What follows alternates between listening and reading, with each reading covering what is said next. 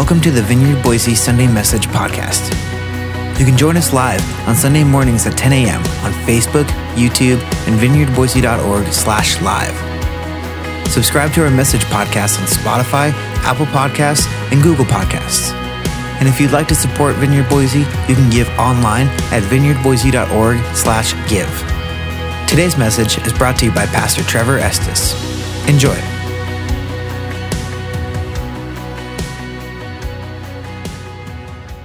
Two things. We're in a series right now called the One Anothering series, where we're basically going through the New Testament and we're looking at a number of the instructions that were given to the early church about what their life together should look like. That now that they've been born again into a new family, into a spiritual family, how does that family play out in their relationships? And, and oftentimes it's countercultural to the surrounding culture or even to the culture of their immediate family, the, the culture that shaped them. And so uh, we're looking at these things, and, and, and gosh, it's been really rich. Um, it's, been, it's been helpful, it's been uh, corrective, uh, it's been instructional, it's been really good. Uh, having said that, so this week we've been in, in a passage, or a, uh, the theme has been forgive one another. And um, we've been in that in our devotions. Uh, as for our message this morning, we're actually not going to be in that message. We're going to do that next week. We're going to resume that series. But over the last two Sundays, we've been doing a two part series uh, leaning into our faith story. And so this began with the desire to one, to, um, to remind ourselves that one of the most powerful things that we can do is to share the story about how we encountered Jesus. Um, I was at a, I shared last week, I was at a conference uh, in Chicago, I think. Um, no, it was, it was Columbus. Uh, a while back, and there was a pastor there who, every time somebody sat down at our table, we were sitting in the lobby of a hotel, everybody was checking in for the night, getting ready for the conference that was starting in the morning. And every time somebody came, sat down, these were all primarily pastors, he would say, Hey, so tell me how you met Jesus. And it was such a powerful thing just to hear people's faith stories. And so, um, that's part of our life together is like not just greeting one another by name and knowing each other's names, but actually going deeper than that and hearing our faith stories.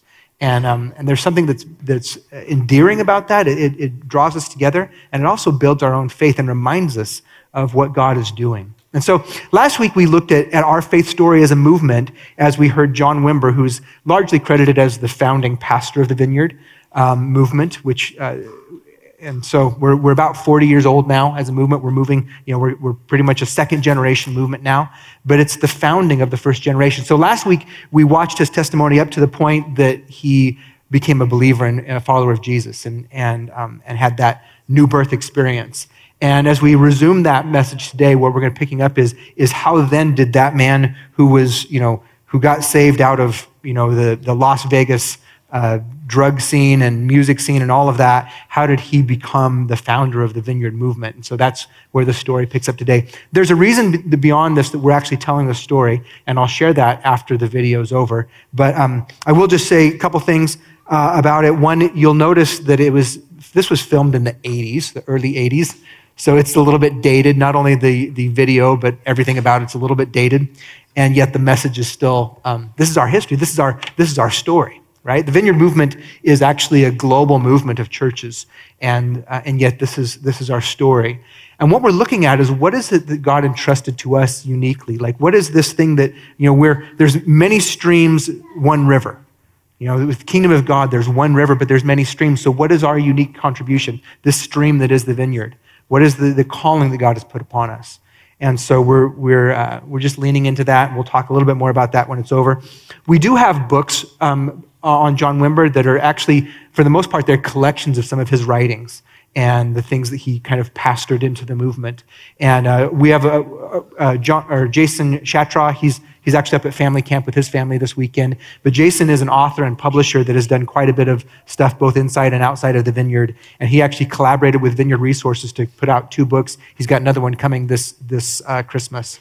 And, um, and so his books are going to be available. Pastor Mike's going to be selling them uh, out in front of the bookstore this morning. And so if you would like to pick up one of those John Wimber books uh, after the service, they're going to be available. So having said that, this is part two. If you didn't see part one, you can find it on our website. Um, it's the story of him uh, becoming saved uh, from being uh, one of the members of the Righteous Brothers, actually. So that's where he started, and this is where he went. Well, from that point on, you, you would think it would get easy, but it got weirder. Over the next few years, I was incorporated in the church. As I, as I was, I was constantly witnessing and sharing with my friends. Hundreds of people came to Christ. We filled this little church up, and it, there, there was harmony at one level. I mean, the people were lovely people. I want you to know that. But they just didn't know how to relate to these newcomers. They were not homogenous with them. They didn't relate well to them. The newcomers had a different lifestyle, they had a different value system. You know, I, I thought we were supposed to catch them and that we'd all clean them together. I didn't know that they wanted them cleaned before I brought them home to church. But over a period of time, that became evident. And there was tension over that all the time. And I remember one day, a, a, lovely lady, one that I had a lot of respect for, but had, had grown up in that church. One day, she stood at the back door of the church, tears running down her face, her chin trembling, and she was just violently angry with me. And she said, You've ruined my church. And I looked at her and I thought, that's the truth. We've really messed your church up. And I, and I stood there and I started crying with her and I put my arms around her and, and I said, I really love you. And I, I said, I, I feel your pain. I, I, I understand your confusion. But I said, what could I do? You people took me in. You embraced me. And could I leave the rest of them out there dying and going to hell? I had to tell them about Jesus. I had to tell them what you've given me. And she said, I know, I know. It's just that change is so hard. It's so hard. And we wept together that day. And I've never forgotten that. I've never forgotten her pain because she was a lovely lady that loves the Lord. But all of these strangers, all of this change, all of these new people coming in had frustrated her and served to ruin the church that she loved it had become a new church, a different church. Over the next few years, it grew larger and larger until it became one of the larger churches in the denomination. We relocated and built a big facility, and we were very proud of it, inordinately. I think sometimes I was even uh, carnally connected at that point. I just, I was very proud of that church. Not only the facility, but the people. One day I'm walking along in the church. This is several years later. I'm now a pastor, been ordained for about three or four years, had some visibility in the denomination and outside of it, had helped plant other churches, and was, uh, you know, recognized in the community and, and in a very nice position in life. And I'm walking along, and I had just had this exchange with a young man in the church who I had had to set straight because he hadn't, been a, he hadn't been coming to church regularly, and he came to me and he was confessing a problem that he was having. And I said, You know, you wouldn't have this problem if you were just in, in the church more often. You need to be at church more often, and you need to learn to give, and you need to learn to be more involved. And you know, there's some work and some service here that if I if you just get in, connected with that, you and I I preached him the party line.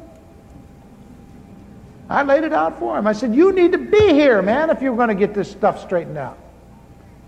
Now, I did it with a good heart and a good intent, but I preached in the party line, and as I was walking away from him, the Lord spoke to me and he said, John, would you go to this church if you weren't paid to? Now, you've got to understand the context of this. This is years later, and this is my church. I'm the pastor. Along with another, uh, we were co pastors.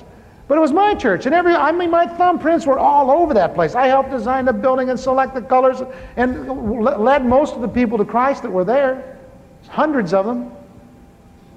It was my church, and God spoke to my heart and said, "If you weren't paid, would you go here?"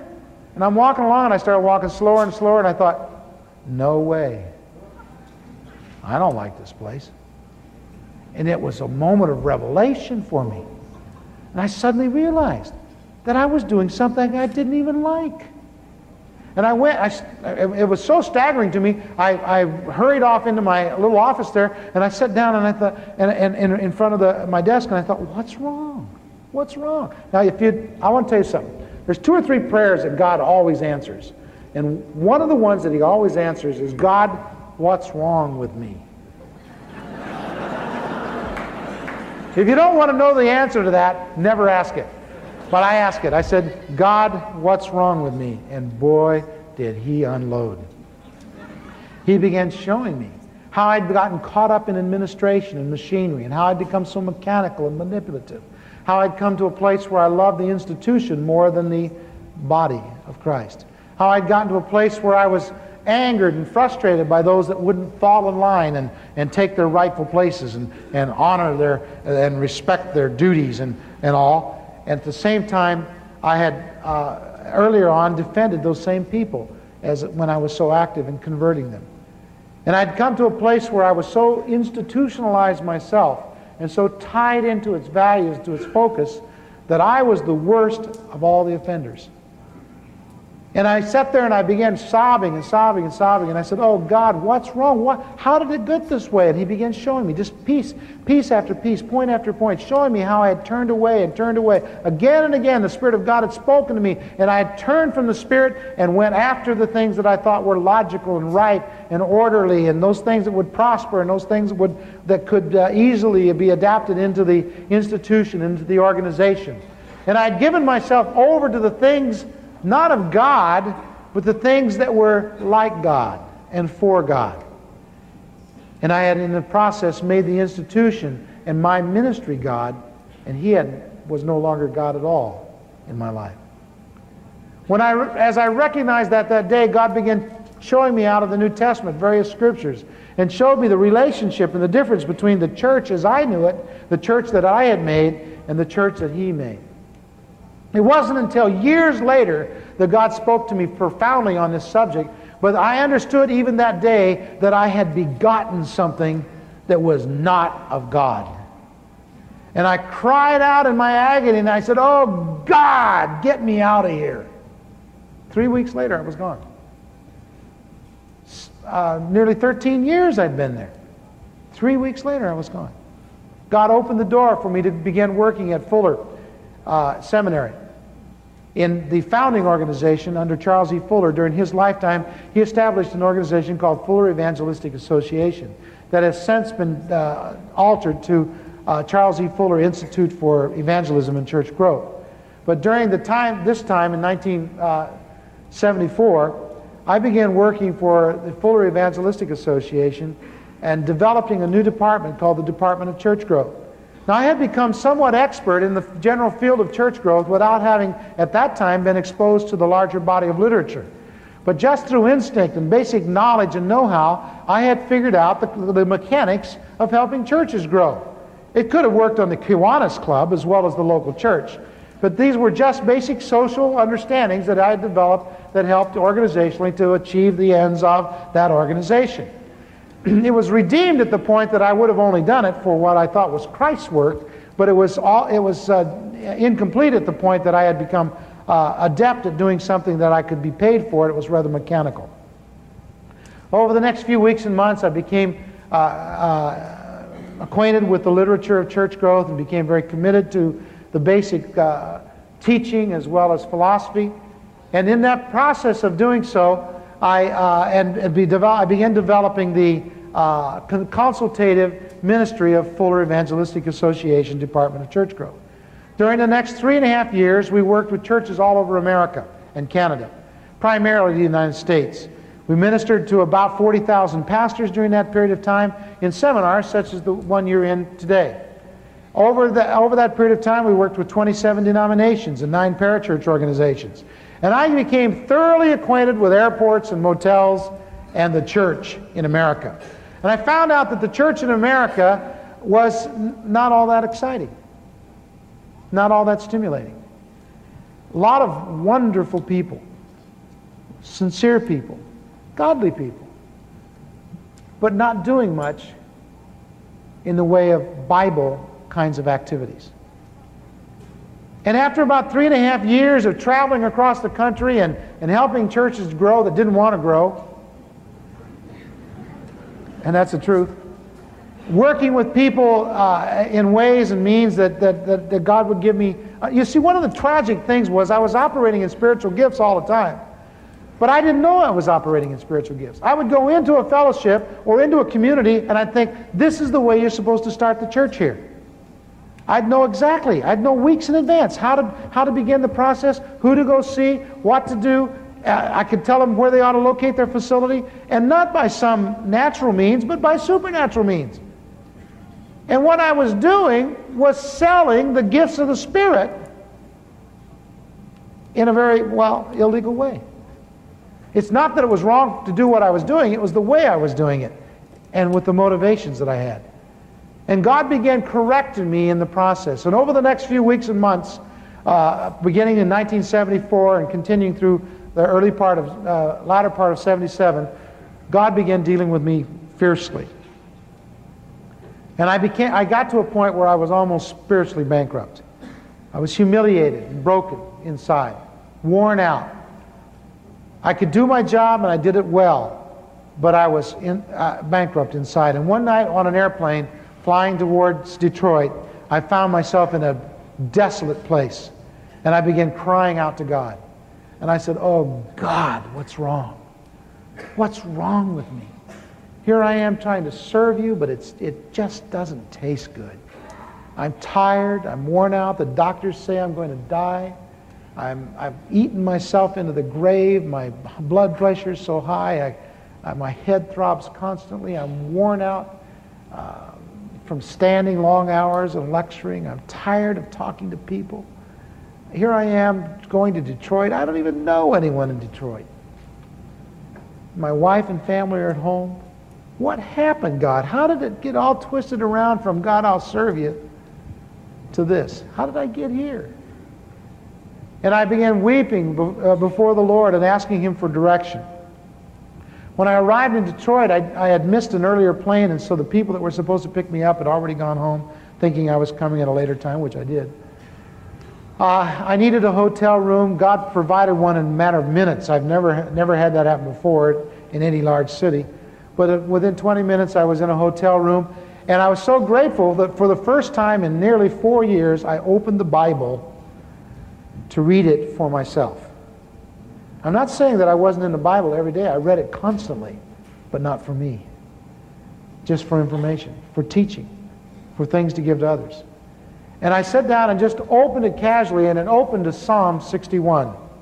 And as I read Psalm 61, I saw everything I had just prayed about written out. And I realized how desperate my soul condition was, and I knelt down on the floor by the bed and I said, Oh God, here I am again.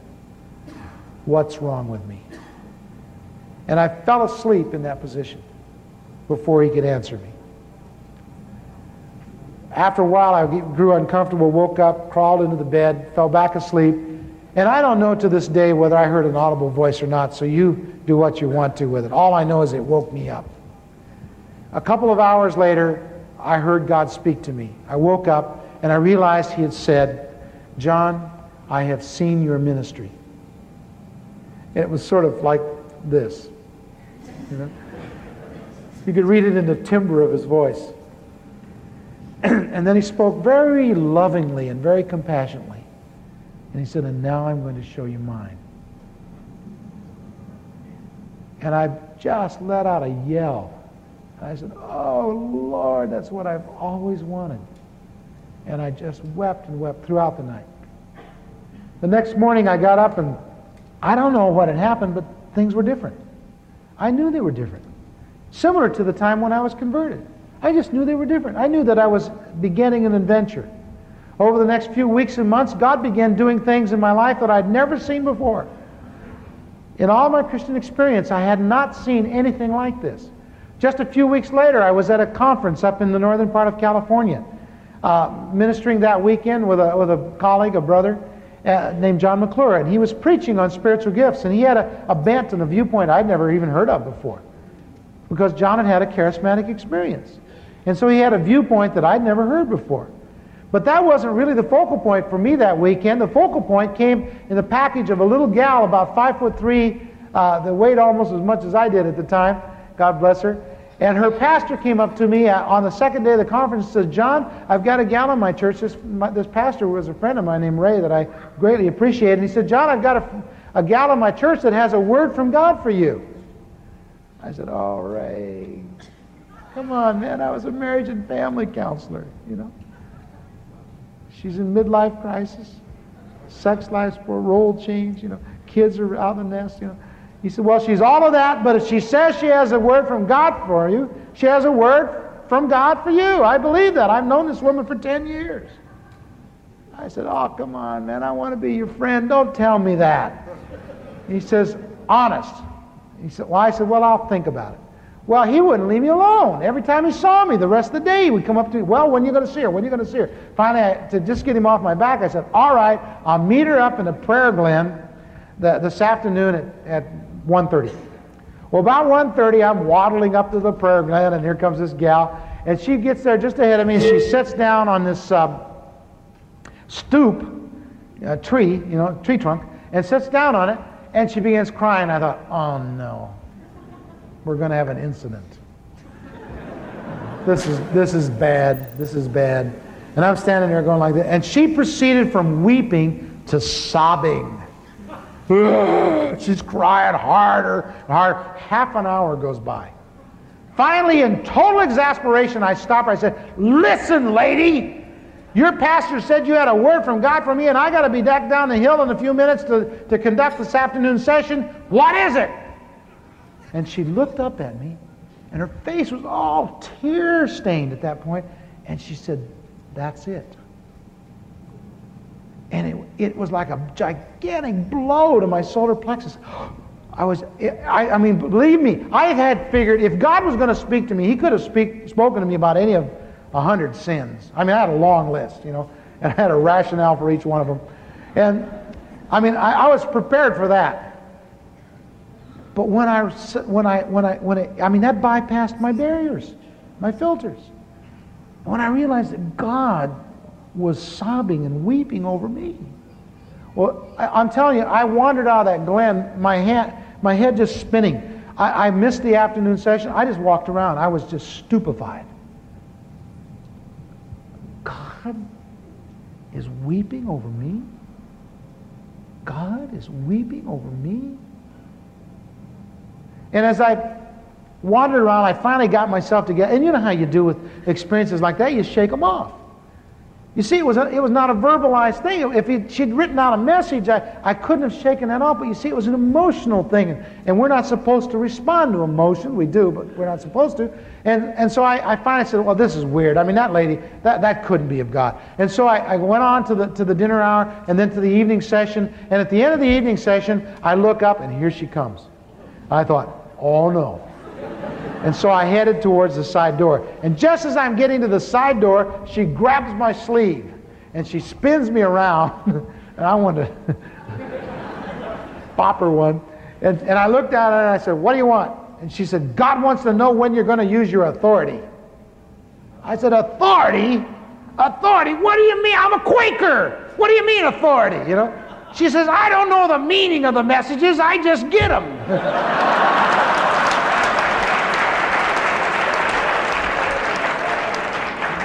And for the first time, I saw her as a human being, and I thought, oh, God bless you. And here I am mad at you. You don't, you don't know what you're doing, you poor old. so I walked away from her, and again I shrugged it off. Well, the problem was, was that over the next three days, that woman caught me every time I was going in and out of, and kept saying things from God. Well, after the, you know, after four or five or six, and it got up to seven messages, you begin thinking, well, maybe God's on your tail. So I sat down with my wife and we talked him through, and she said, Well, it sounds like God. I guess it could be God. And but by the time we got back down the hill, you know, and back into harness and into the following week, I had shrugged it off. But the problem was God wasn't God wasn't through.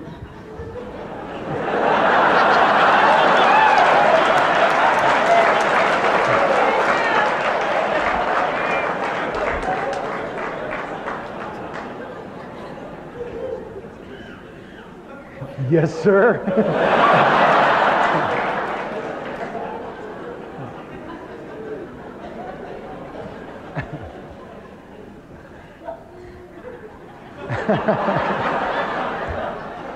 you don't know, but I'm expecting that all the time.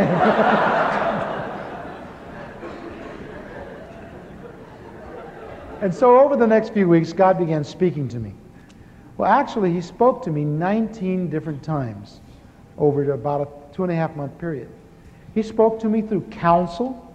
of elders and friends, my boss, Pete Wagner. We were flying along in a plane. He turns to me and he says, John, why don't you go home and start a church in Yorba Linda? Well, what he didn't know is that God had already started a church, and that was one of the first prophecies the lady gave me. It was the third one, I think. You're supposed to go home. You're going to start a church. God's going to teach you some new things, show you his ministry. I thought, how did she know that?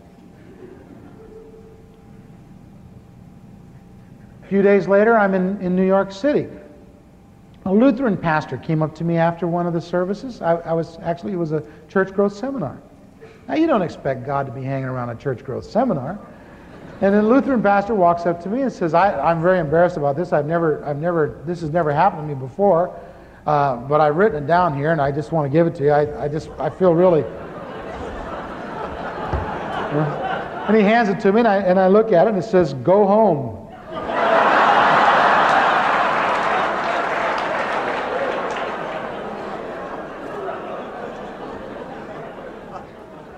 And so, he began speaking to us in dreams, in visions, out of Scripture, through prophecies, tongues, and interpretation. God spoke to me over a two and a half month time in 19 different occasions, and at least two thirds of them were ways I didn't believe in.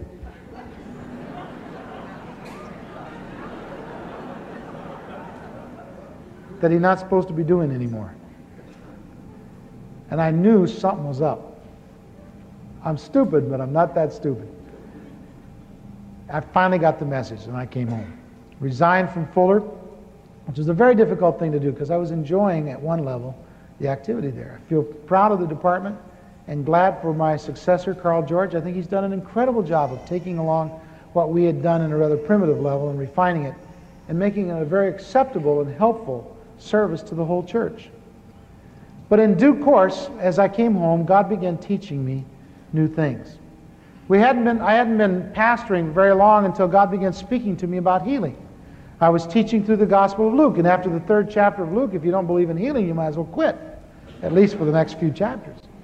And I had to begin teaching healing. And it was the first time in my life I had ever taken it seriously. I really equated healing with uh, charlatanry and, and, and, foolishness. I, I didn't think anybody, any human being, much less a Christian, should be involved in that kind of activity. I thought it was illegal activity. And I just didn't want to have anything to do with it. But uh, here I was teaching through, and I, and I had a nice little outline of the, of the fourth chapter of Luke, uh, in which uh, I ignored several key texts. And as I was reading through it, God said, That outline won't do. I said, What's wrong with it? He said, Well, you've, you've left these out. I said, I'm not going to put those in, Lord. But over the next few weeks, I began teaching seriously for the first time the subject of healing. Now, the problem with teaching something is that the people don't know you don't believe it. And they begin believing it before you do. And after a few weeks, they didn't want to talk about it anymore. They wanted to start getting healed. And they would begin asking me, when are we going to pray for somebody? I said, oh, no, no, no, it's enough just to believe it. they said, no, we want you to pray for us. And well, about the fourth or fifth week, God speaks to me. He says, have an altar call. We're going to pray for the sick tonight, or heal the sick, is what he said. An altar call to heal the sick. I did not want to do that. But God told me to. And so I called people forward that day and we prayed for them, and nobody got well. In fact, some of us got sick praying for the sick. We caught their flus, we got their colds, we went home with our headaches. It was awful. Our prayers would come out of our mouths and dribble down over our chins and just hang there. It was the most humiliating experience of my life. And I went home to saying to the Lord, I'm never going to do that again. Well, the very next Sunday, He made me do it both Sunday morning and Sunday night and every week thereafter. After about eight or nine weeks of praying for the sick and nobody getting well, I was fit to be tied. I was yelling. I was angry. I, was, I did all the things I do when I'm frustrated and hurting. And I was yelling at God for the first time in my life. And I was saying, This isn't right. This is dumb. This is dumb what you're doing here. People are leaving the church. Don't you want people to come to this church? You told me it was your church. Now, what's the deal here? People, and over half the congregation left. In about nine, they got tired. They said, oh, "We don't believe this stuff," and slammed their Bibles shut and left. They said, "We're not going to get involved in this silliness," you know. And I didn't realize there was such hostility over the subject of healing. I didn't realize. I started getting letters, long letters from angry people. You know, you're preaching heresy. You believe that God can heal? I said, I thought I was teaching the stuff out of the book. You know, it's, the, it's in the book. It's, I, I read it right here out of the book.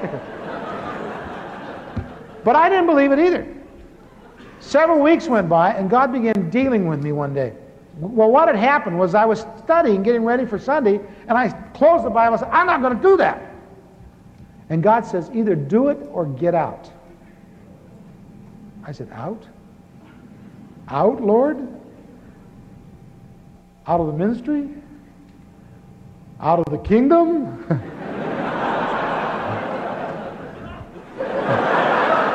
you know, out. What, what do you mean out? You know? He says, do not preach your experience, preach my word. I said, wait a minute, that's been reversed on me all my life. People have said that. But now you're saying preach something that we're not experiencing. He said, right. I said, this is weird. This is really weird. I don't want to do this, but I don't want to get out either. so I preached. Well, that Sunday was the worst of all. I mean, we had a lady that was demonized. We didn't know what demonized people were. We had this demonized lady come up and practically try to undress in front of everybody. I mean, it was embarrassing, humiliating. We're trying to hide her, you know. We're,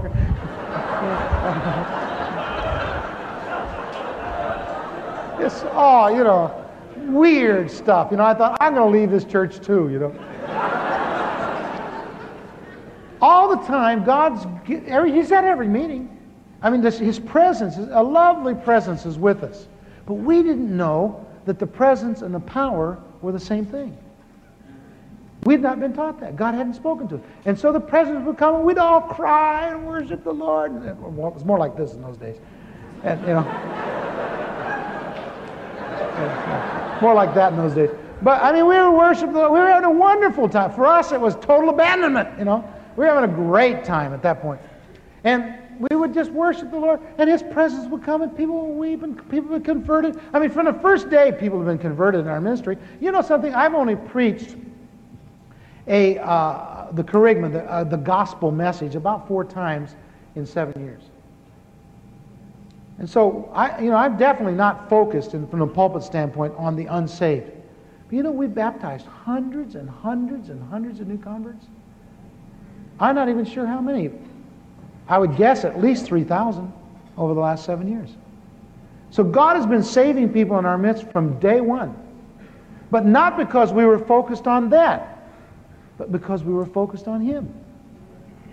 And as we would come into His presence and worship Him, and gather and collect and just give ourselves over to worship, He would just come and, and rest on us. We could feel His presence. I mean, the air would thicken up. We could feel His presence in the room. God was with us. We knew it. But we didn't know that the presence and the power were the same thing. And so we would pray, and we'd pray these pitiful prayers. Oh God, if you're up there anywhere, if you've ever done anything, anytime, here's a worthy subject. You know, you ever prayed a prayer like that? You have too. You've prayed prayers just like that. You're just like me. That's what you're like. And I didn't know how to pray either. One time I was praying one of those kind of prayers, you know, God says, What are you doing? I said, I'm fixing to get this guy well. He says, No, you're not. I said, I thought so. I said, What's the problem? He says, Well, the way you're praying. I said, What do you mean? I mean, I had done everything, man. I'd, I'd claimed it. I'd named it. I, had, I, you know, I would have done anything in those early. I, I explored every theology I had ever heard of. You know, I mean, after you failed 500 times, wouldn't you? And we had failed at least that many times. And I, I was going to do anything, you know. Those, I read every book I could get my hands on on anybody that ever had any success on healing anyone. And so I, we were ready to try anything. He said, he said, well, the way you're praying. And I said, well, what's wrong? And he says, why don't you pray like we did? I said, Like you did? He said, We, us guys. I said, Well, how did they pray? You know, I'd never studied that in my whole Christian experience. And I went home that night and uh, got out the Gospels and just went through and read all the prayers of Jesus. They're really short.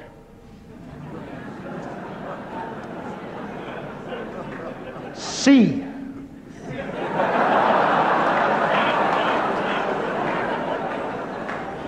Rise, pick up your bed, and walk. That's a hot one, isn't it? Here's my favorite. Come forth. Don't you think he did that? Huh? I mean, that separates the men from the boys. Come forth. That's a hot prayer. Now, you're going to look pretty stupid if he doesn't come forth. But, I mean, if he does, you know, you're going to look good. You're going to put your picture in a paper and everything. and after all, that's what it's all about. Isn't that looking good? Well, in any case, then I went home. I mean, after that, I tried to, to adapt all those prayers. Now, it's, it's strange trying to pray the prayers of the New Testament. Well, that's a whole other subject. We'll get into it later. Suffice it to say that in the early development of the healing ministry here, it was very difficult. We went for nearly a year before we saw the first person healed. The occasion of the first person uh, being healed occurred the, immediately the night after one of our greatest defeats. Having prayed for somebody for uh, nearly two hours that did not get well, I was in utter despair. I threw myself headlong on the floor. I've, I've never been subject to those emotional displays. I threw myself on the floor and just sobbed, and I hit the floor and I said, Oh God, it's not fair. You tell us to teach what your book says, and you don't back up your act. Here we are, we're doing the best we can do. It's not fair, God. It's not fair. You tell us to believe it, you, you write it down, you keep it for all of these centuries. I read it, I tell the people that this is what you said. I even say that this is what you said you'd do with what you said. And now you're not doing what you said you'd do if I did my part. It's not fair. You know that one? you do know that one, don't you? Oh, I was brokenhearted. Cried, cried. After a little while, I became sort of conscious, and I looked around, and all my friends were laying there with me. We had all just been broken up over this experience. One of my best friends named Jim, he's a big old guy, and he was super humiliated. And we were up on a stage. It was in a, in a high school auditorium at that time. We were up on a stage behind this curtain. And when he left, oh, Jim walks out, you know, and he steps out through the, the curtain and looks back and says, I'm never going behind that damn curtain again. And he's upset. He gets home. he gets.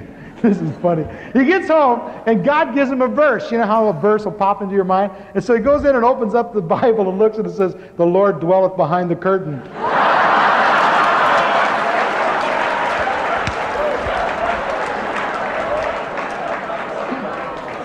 Jim is so repentant, he goes out into his backyard and, and down in a chicken coop and throws dirt on his head.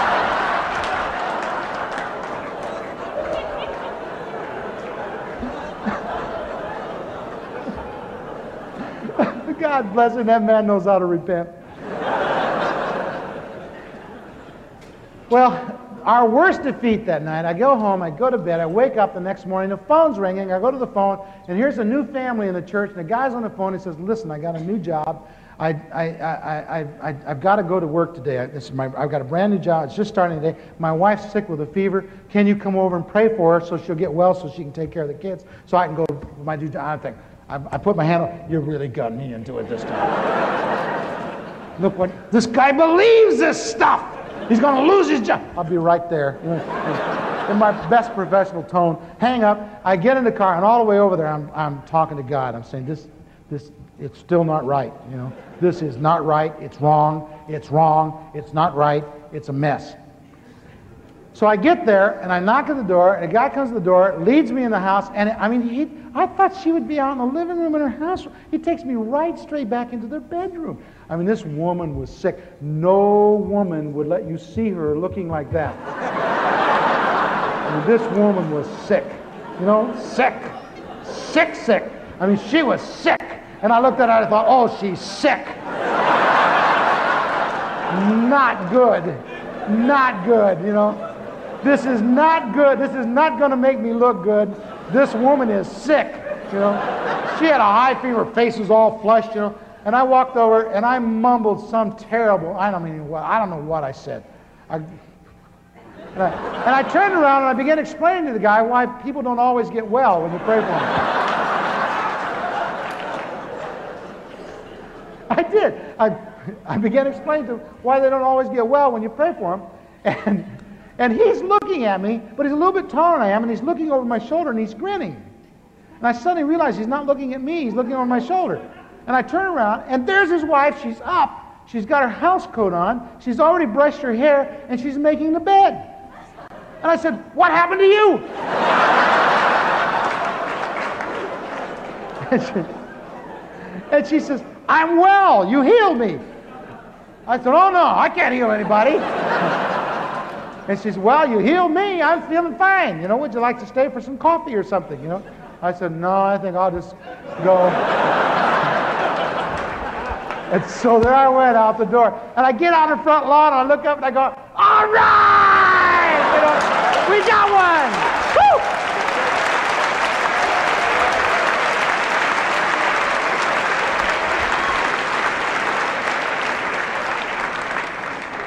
one!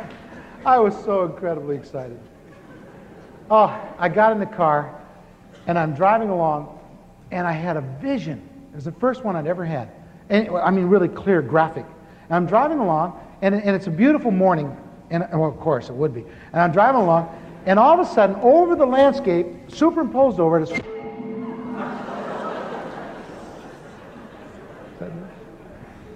as far as I can see.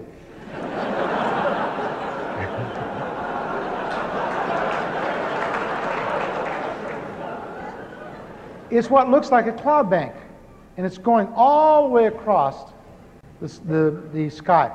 And I look at it, and I realize it's not a cloud bank, it's a honeycomb. You ever seen a honeycomb when it comes? Yeah. All right, it's dripping.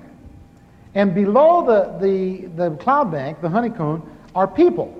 And they're in all kinds of different postures. Some of them are very reverent. They're, they're weeping. They've got their hands out and they're catching this honey. And some of them are sharing it with their friends. And other people are coming and dipping their finger in other people's honey. And, and other people are really irritated.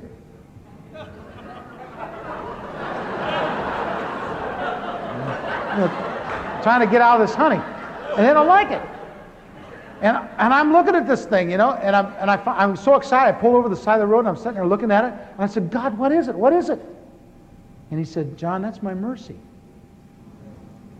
He says, for some people, it's a blessing. And for some people, it's not.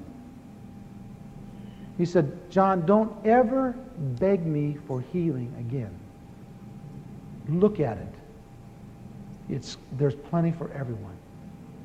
John, the problem isn't on my end. The problem is down there where you are.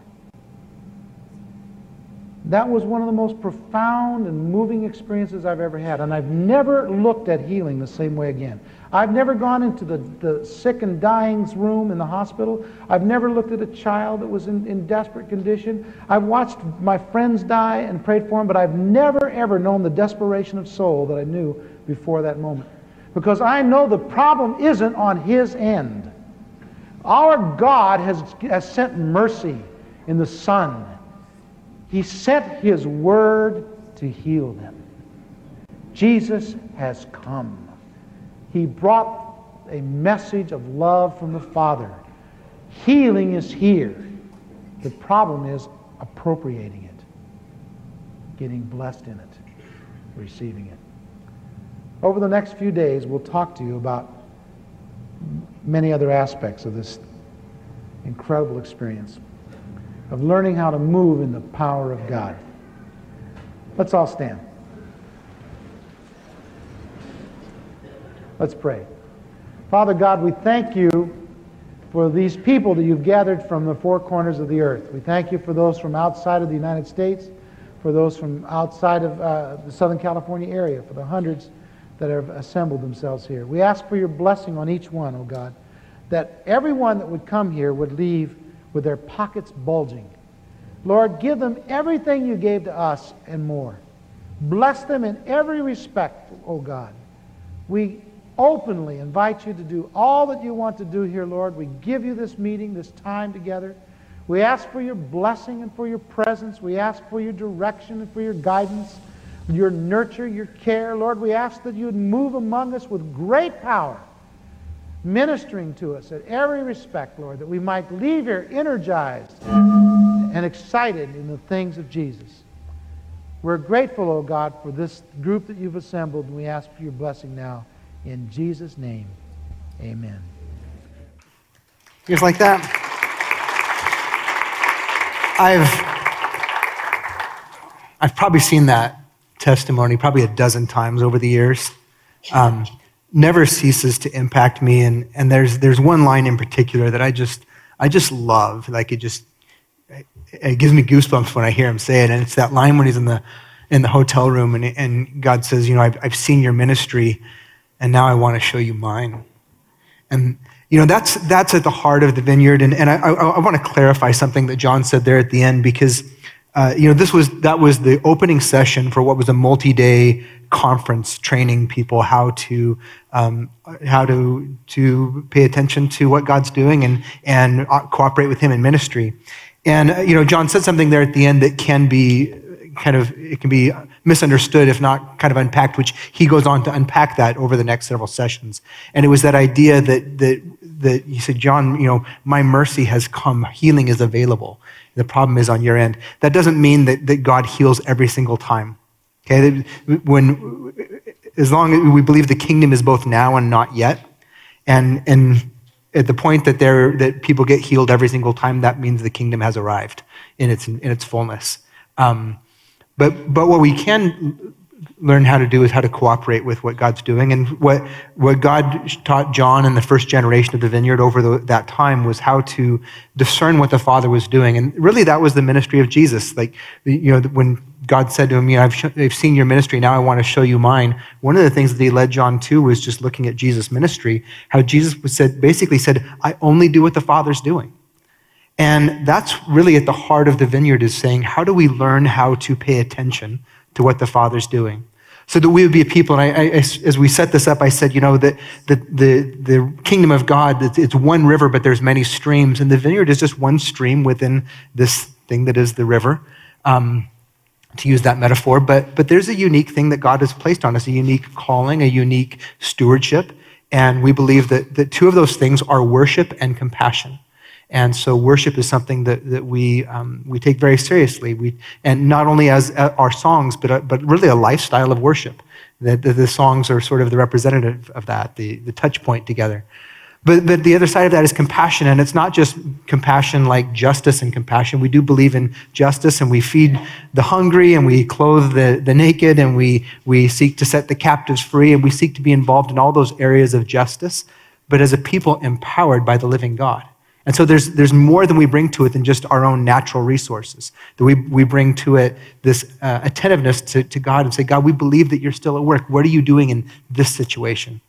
And so that's what we've learned over the years, and, and we're still learning it. It's still, you know, we're all in, in this, you know, this training of how it is to, to operate in the kingdom of God. But the reason that we chose to do this right now is that we have a school coming up called the School of Kingdom Ministry and I'll put this slide up real, real quick here. Uh, and we're about to, we, we, we talked about this at the beginning of the summer and we, we kind of telegraphed it for a while and said this, this training is coming up. But now we're getting to the deadline that's about to start and, um, and the registrations are due. So School of Kingdom Ministry is really taking those, um, those principles and the, that type of practicum where we really believe that God is at work and that we're an ordinary people with an extraordinary God who can cooperate in what he's doing. And we, and, and we can learn how to do that better. We can learn how to discern more effectively and, and move in, in that authority that John was challenged by that little lady in California when she said, When are you going to move in authority? And, and when are you going to operate in your authority? Well, that's, that's part of what this learning is about. And so uh, that school is coming up, and uh, it, we have a, both a morning option and an evening option. They're both going to be on Thursdays, but, but there's a morning session that's offered, and then there's an evening session. It's going to be uh, basically the, during the, the school year, uh, so September, I think it goes through May. And then there's the tuition, and, and there is childcare for the evening option, but evening only. So uh, that QR code will take you to the, uh, the form. There's an online form you can fill out if you haven't done that. We had a, an orientation meeting. We had, I think there was probably 60 people there uh, that, were, that, that said, I'm, I'm interested in this. Um, and now it's time to move beyond interest into applying for the program if you want to be a part of that. So um, that's who we are.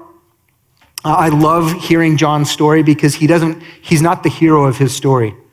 Jesus is the hero. Um, God's the hero. We're just, we're ordinary people with an extraordinary God. But one of the things we believe in the vineyard is that the ministry isn't just for the specialists. It's not just for the pastors or the prayer leaders. It's for the whole body of Christ. Everybody gets to play. And that's what it means to be a people that are equipped and empowered by the Holy Spirit. So uh, if, if that's stirring your heart and that you think, you know, that's something maybe I, I want to learn to grow in that, and, and maybe it's something that you have practiced and you just want to go deeper with it in, in a group of people that's going to be like a kind of a cohort learning environment, then we would love to have you be a part of that. So I'm going to close in prayer, and um, we are going to make a little bit of space for that today. Uh, we don't, you know, we don't want to just talk about this and not have a chance to actually practice it. So uh, if you came this morning and, uh, and you would like somebody to pray with you, uh, what, what we'll do is we'll, we'll just pause. We'll say, God, what do you want to do in this moment? And, and we'll try to, be, try to be attentive and discerning and, um, and step out in, in the authority of, of that God has given to us. So, um, so as we close this morning, I'm just going to invite you, uh, would you go ahead and stand? And um, if you would like prayer this morning, uh, if you just want to come down to these front rows up here and just spread out across the front rows anywhere that, that there's some space, and um, various people who have been growing in this, um, this type of kingdom ministry, we would call it, over the years, you're welcome to, would you come and just be a part of that praying? And uh, would you just pay attention to what God's doing and invite that? So, Lord Jesus, we, we thank you for our, our story, but Lord, we don't want to see it just be our, our history or the story that we tell from 40 years ago, but Lord, we want to. Uh, we want new chapters in this story. We want to be a part of what you're doing today. I thank you for the things that we're hearing, even this last week where we, we heard of uh, somebody who came in who asked for prayer and uh, for, uh, for AFib in, in her heart, and that you, you healed that. And so, Lord, we thank you that you are still at work today and we want to see more. Lord, we want to see you do what only you can do, and we want to be a part of it. And so, Lord, would you teach us? Would you continue to teach us how to recognize what you're doing? Would you give us hearts that long to be a part of what you're doing here in our community and as we move out into our world to, to carry your mercy and your kindness out into the world around us? That we would be a people who, natu- who are naturally supernatural and simply um, believe in your kindness and your goodness and your power and the fact that you are making all things new.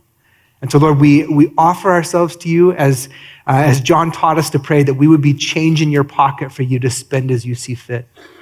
As we go out into our week, into our, our neighborhoods, our schools, our workplaces, our friendships, Lord, may we be change in your pocket for you to spend as you see fit. We ask for your, your uh, anointing on the School of Kingdom ministry.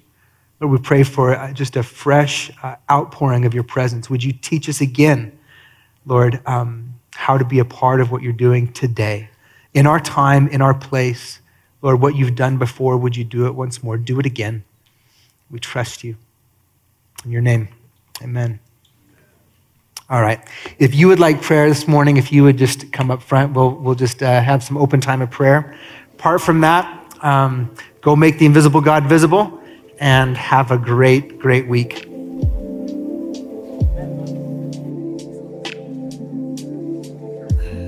Thanks for listening. To respond or receive prayer after the live stream closes, please email prayer at vineyardboise.org and if possible, include your phone number. We'd love to get in touch with you.